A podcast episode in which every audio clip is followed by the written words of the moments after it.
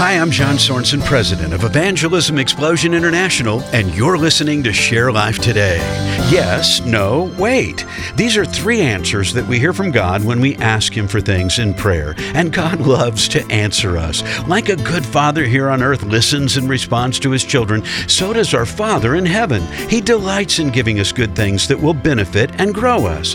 Have you ever heard the phrase, you have not because you ask not? The same is true when it comes to prayer. Many believers feel that if God already knows their needs, why must we ask for them? But don't forget, when Jesus taught us to pray in the famous Lord's Prayer, he did not hold back on one of the most basic needs of life give us this day our daily bread.